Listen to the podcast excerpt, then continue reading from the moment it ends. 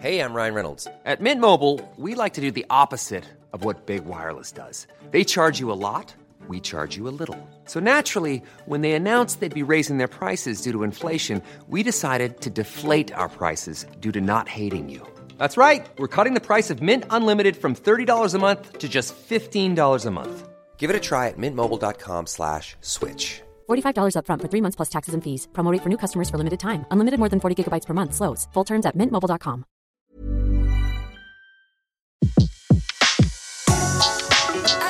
Le meilleur de séances radio est maintenant sur We Love Cinéma.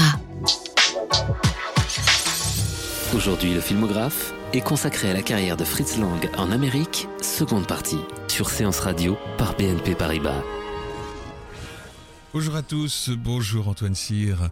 Dans le dernier numéro du filmographe, nous avons euh, suivi les premiers pas de Fritz Lang à Hollywood, après avoir fui l'Allemagne nazie, après avoir tourné un, film à Paris, Lilium, avec Charles Boyer et Madeleine Oseret, ce célèbre cinéaste allemand, qui a déjà réalisé quelques chefs-d'œuvre incontestés dans son pays, comme Les Trois Lumières, Métropolis, ou évidemment l'incontournable Le Maudit, se retrouve donc comme pas mal d'autres cinéastes européens, des scénaristes aussi, des acteurs, à Hollywood. Il y tourne dès 1936 des films assez marquants et très languiens, comme Fury par exemple, J'ai le droit de vivre, ou dans un autre genre, Le retour de Frank James.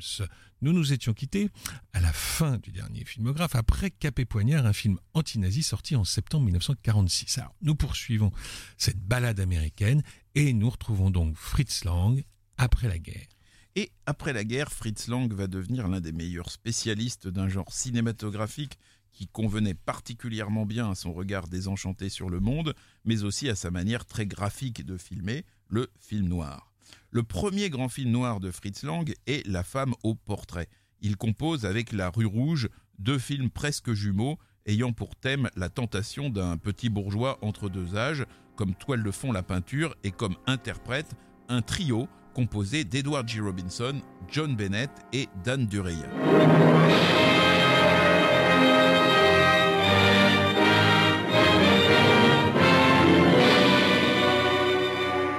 On commence avec La femme au portrait 1944. La femme au portrait a été produit et écrit par Nunnally Johnson, l'un des plus grands auteurs de l'âge d'or d'Hollywood. C'est l'histoire de Wanley, un professeur interprété par Edward G. Robinson. Il vient d'envoyer sa femme et ses enfants en vacances et se rend en tout bien, tout honneur à son club. Il remarque en chemin le magnifique portrait d'une femme dans une galerie d'art. En sortant de son club, il s'arrête à nouveau devant cette galerie lorsque le visage de la femme au portrait se reflète soudain dans la vitrine. Elle est là, à côté de lui, en chair et en os, sous les traits de la belle John Bennett. Wanley accepte d'aller prendre un verre chez elle et c'est alors que surgit l'amant de John Bennett qui frappe sa maîtresse et menace le professeur Wanley. Et alors Wanley, ben, qu'est-ce qu'il fait? Il se défend avec une paire de ciseaux et il tue l'amant. Et l'amant, c'est pas n'importe qui, il s'avère être un businessman très en vue. Wanley va renoncer à prévenir la police par peur du scandale et à partir de là, toute sa vie ne va être qu'une vaste tentative pour échapper aux filets qui se resserrent sur lui, ceux de la police mais aussi ceux d'un maître chanteur interprété par Dan Dureya, un des méchants les plus remarquables d'Hollywood. Alors je ne vais pas vous révéler la fin de ce film, mais elle fit intensément débat entre Fritz Lang et Nunnally Johnson. C'est pas la fin du roman original, on n'en dira pas plus. L'ambiance fut d'ailleurs mauvaise sur le tournage. Fritz Lang était tout aussi émoustillé par sa vedette que le professeur Wanley l'est par la femme au portrait. Et donc Fritz Lang va consacrer énormément de temps à tourner des scènes pas forcément très utiles qui s'attardaient sur les courbes et la mise en pli de John Bennett.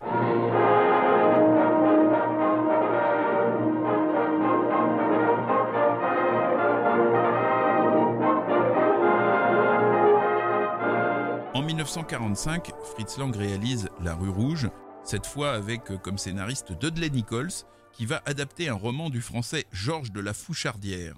Le film est produit par Diana Productions, une société qui a été montée par Fritz Lang avec John Bennett et surtout Walter Wanger. Walter Wanger avait été l'associé déçu de Fritz Lang sur J'ai le droit de vivre, mais il se trouvait être aussi le mari de John Bennett.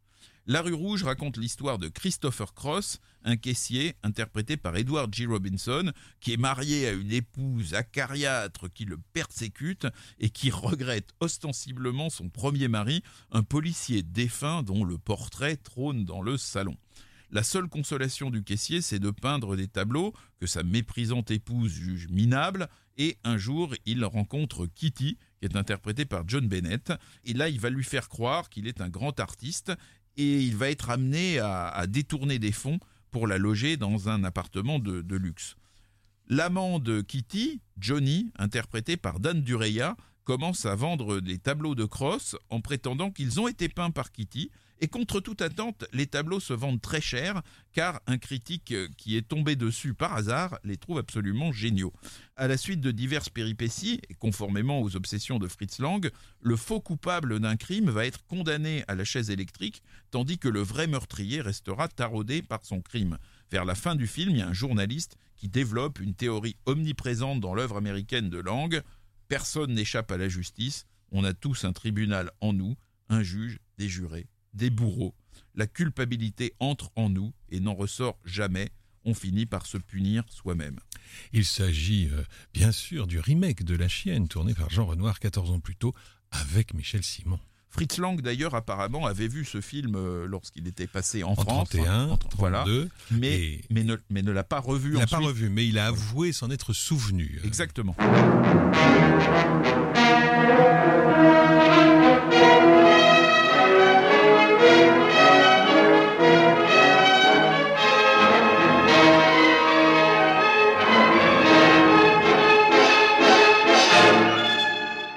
Film suivant est Le secret derrière la porte en 1948, à nouveau produit par Walter Wanger avec John Bennett dans le rôle principal, en compagnie cette fois de l'anglais Michael Redgrave, le père de Vanessa, qui avait tourné avec Hitchcock dans Une femme disparaît.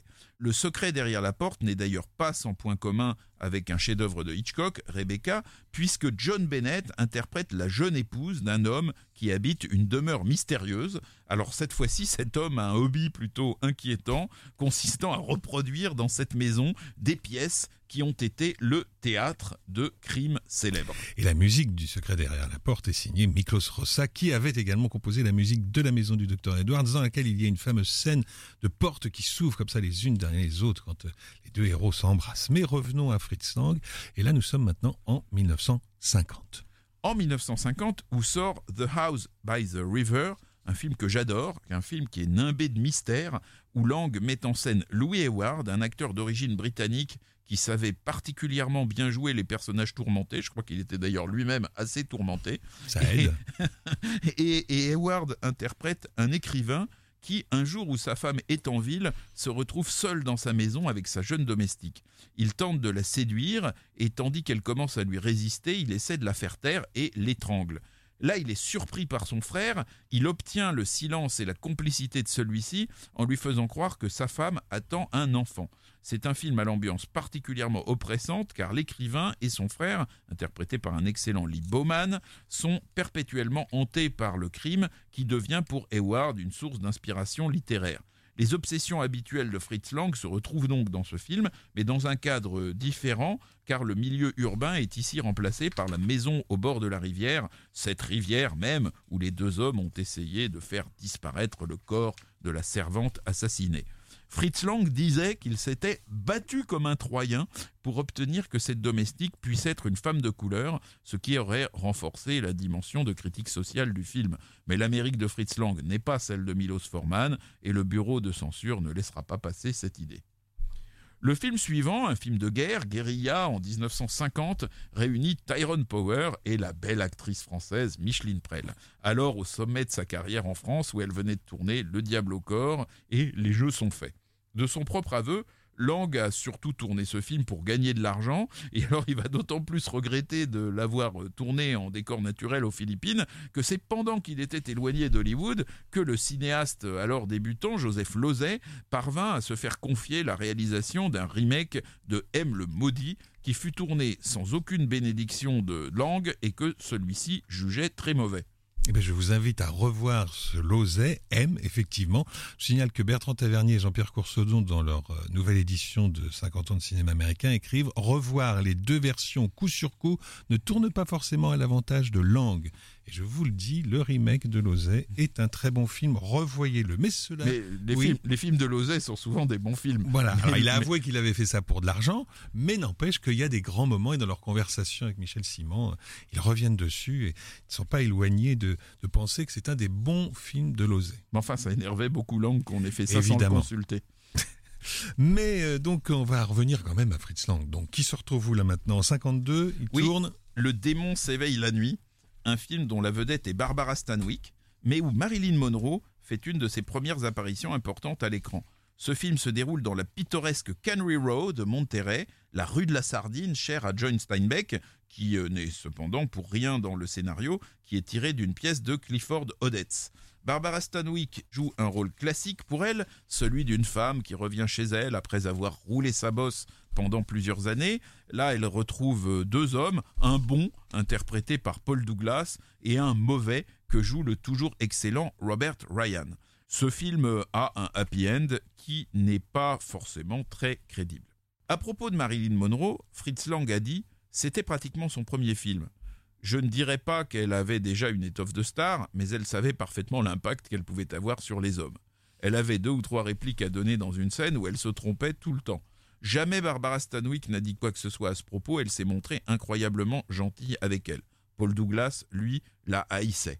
Il y avait quelques pressions liées à la vie privée de Marilyn qui faisaient que Jerry Wald, le producteur, voulait mettre son nom en aussi gros sur l'affiche que celui des autres.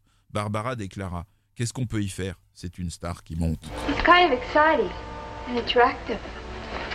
Who's attractive? Who's exciting? Earl! Who? Joy, you're strangling me! Who's exciting? Who's attractive?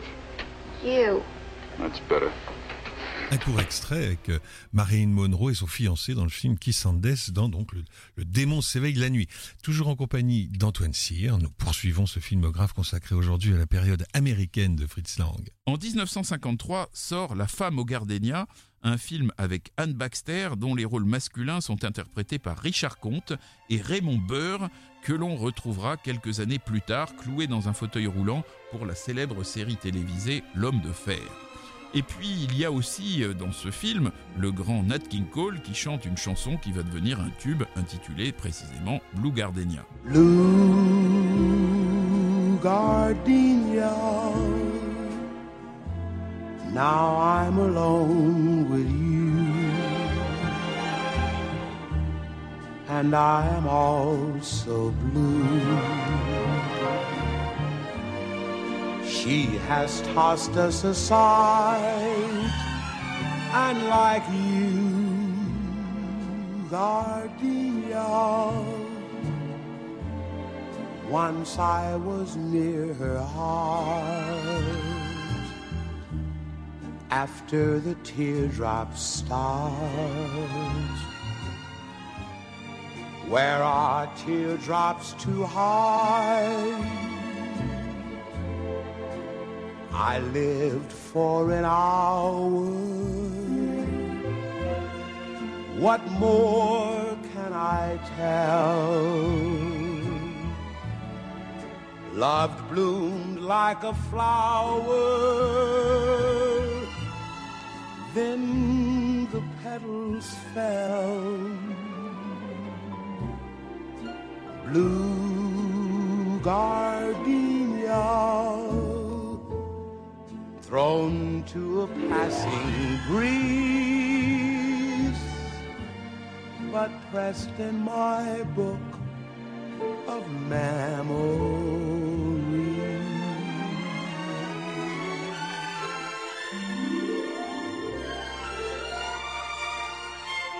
I lived for an hour. What more can I tell? Loved bloomed like a flower. Then the petals fell. Blue gardenia thrown to a passing breeze, but pressed in my book.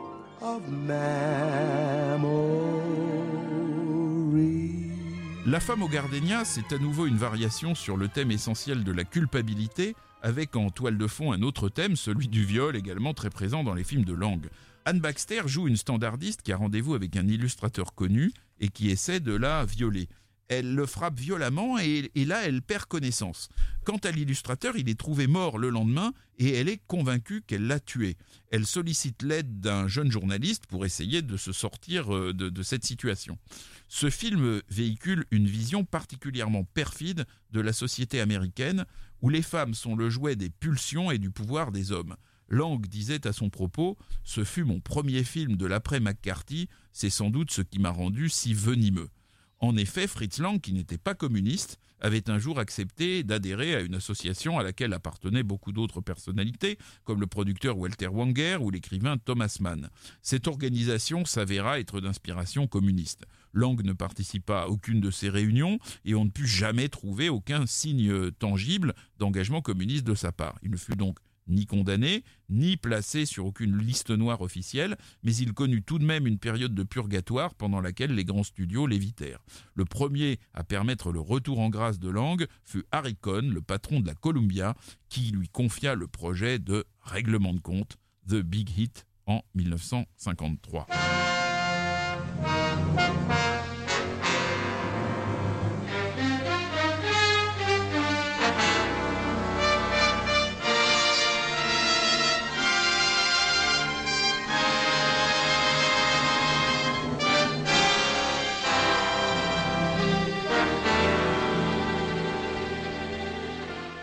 La musique de Règlement de compte est l'œuvre du polonais Henri Vars.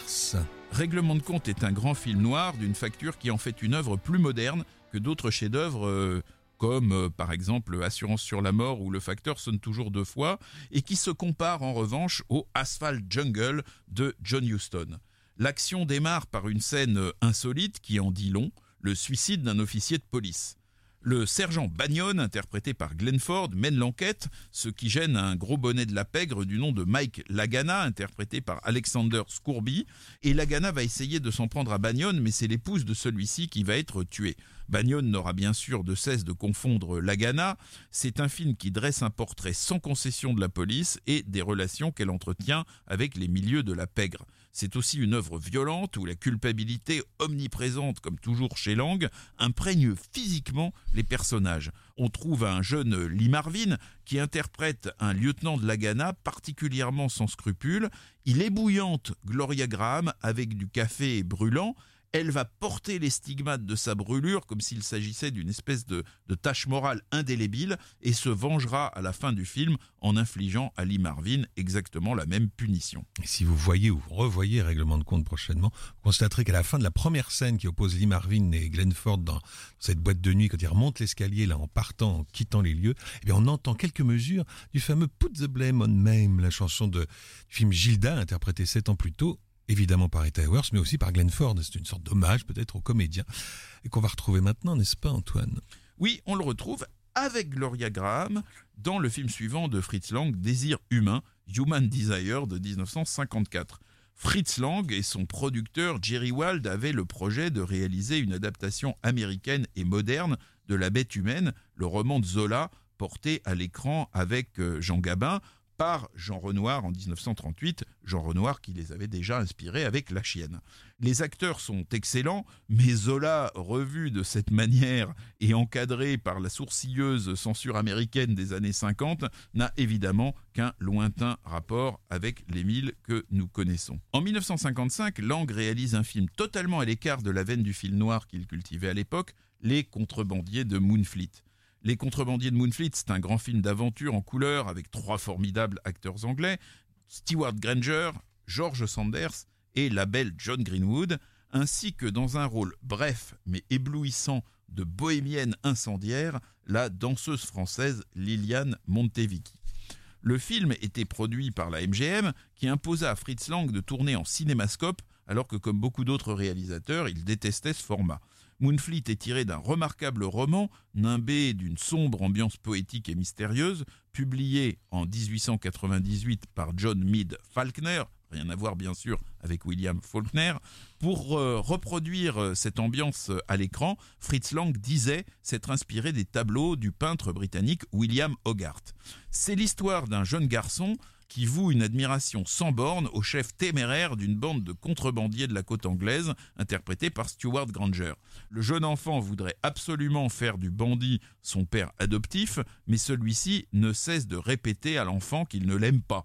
Alors bien entendu, cette histoire euh, développe encore et toujours le thème de la culpabilité, celle qui conduit ici Stuart Granger à ne pas vouloir que ces turpitudes se propagent à ce jeune enfant plein de bons sentiments. Plusieurs fins furent tournées pour Moonfleet et celle à laquelle Lang tenait absolument ne fut pas retenue par la production. Et le, jeune comédien de 10 ans, le, petit garçon qui joue face à Stewart Granger, s'appelait Joe Whitley et il va abandonner le cinéma et devenir historien spécialisé dans l'histoire de l'art.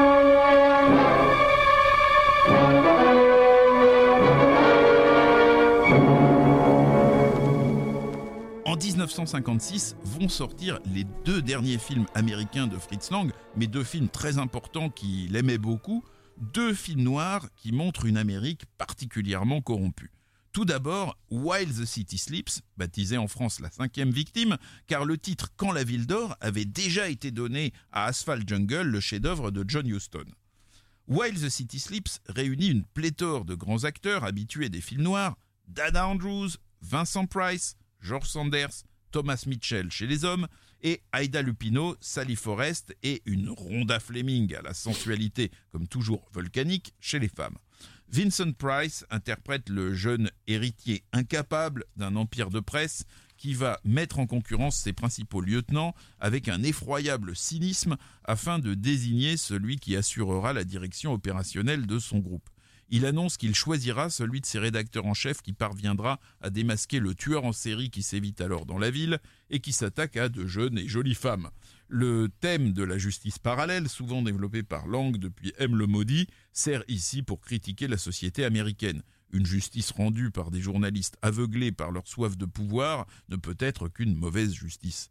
Tous les médias du groupe sont en concurrence, le journal, l'agence de presse, l'agence photo et la chaîne de télévision dont on sent déjà poindre le pouvoir supérieur tiré du roman d'un certain Einstein, qui n'a bien sûr rien à voir avec l'homme de la relativité. Ah c'était Charles Einstein. Voilà, exactement. While the City Sleeps a été produit par Bert Friedlob, une sorte de playboy euh, fortuné qui n'était pas sans point commun avec le personnage interprété par Vincent Price et qui avait été l'époux d'une des plus jolies comédiennes de l'histoire d'Hollywood, Eleanor Parker.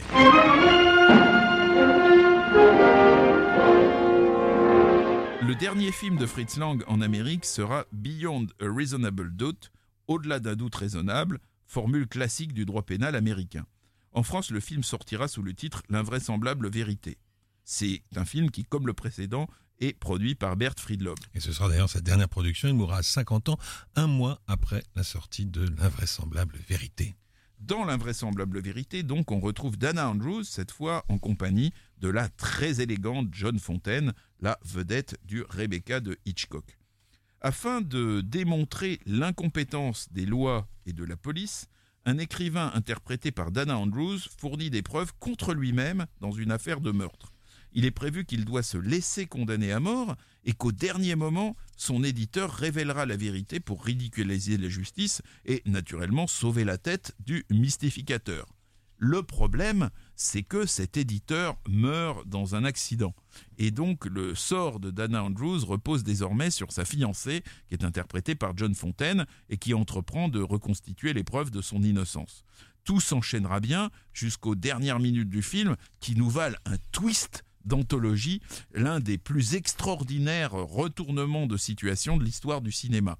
L'invraisemblable vérité est un film d'une noirceur absolue car en fait il montre un peu l'impossibilité de tout, d'une bonne justice, d'une humanité honnête, d'un amour véritable. Fritz Lang a dit dans plusieurs interviews qu'il appréciait les happy end et son œuvre en compte en effet quelques-uns, le plus souvent tirés par les cheveux et imposés par les producteurs Mais la fin de Beyond a Reasonable Doubt rétablit spectaculairement cette vérité que Lang avait parfois essayé de nous cacher. Il est avant tout un grand cinéaste tragique.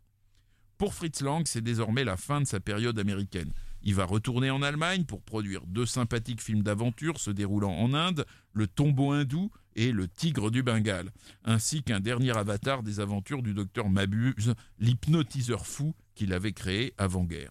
Lang s'éteindra en 1976 à l'âge de 85 ans, non sans avoir donné au critique et cinéaste Peter Bogdanovich une série d'entretiens sur sa période américaine qui ont été édités en France par les cahiers du cinéma et qui nous ont naturellement été précieux pour la réalisation de ce filmographe. Eh bien, merci Peter et merci Antoine. Le filmographe vous a été présenté par Antoine Cyr et Laurent Bourdon sur Séance Radio par BNP Paribas. Retrouvez l'ensemble des contenus séances radio proposés par We Love Cinéma sur tous vos agrégateurs de podcasts.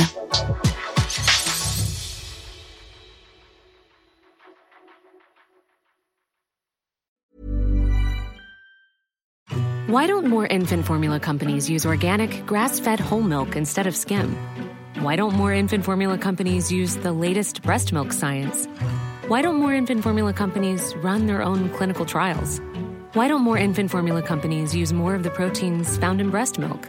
Why don't more infant formula companies have their own factories instead of outsourcing their manufacturing? We wondered the same thing. So we made ByHeart, a better formula for formula. Learn more at byheart.com.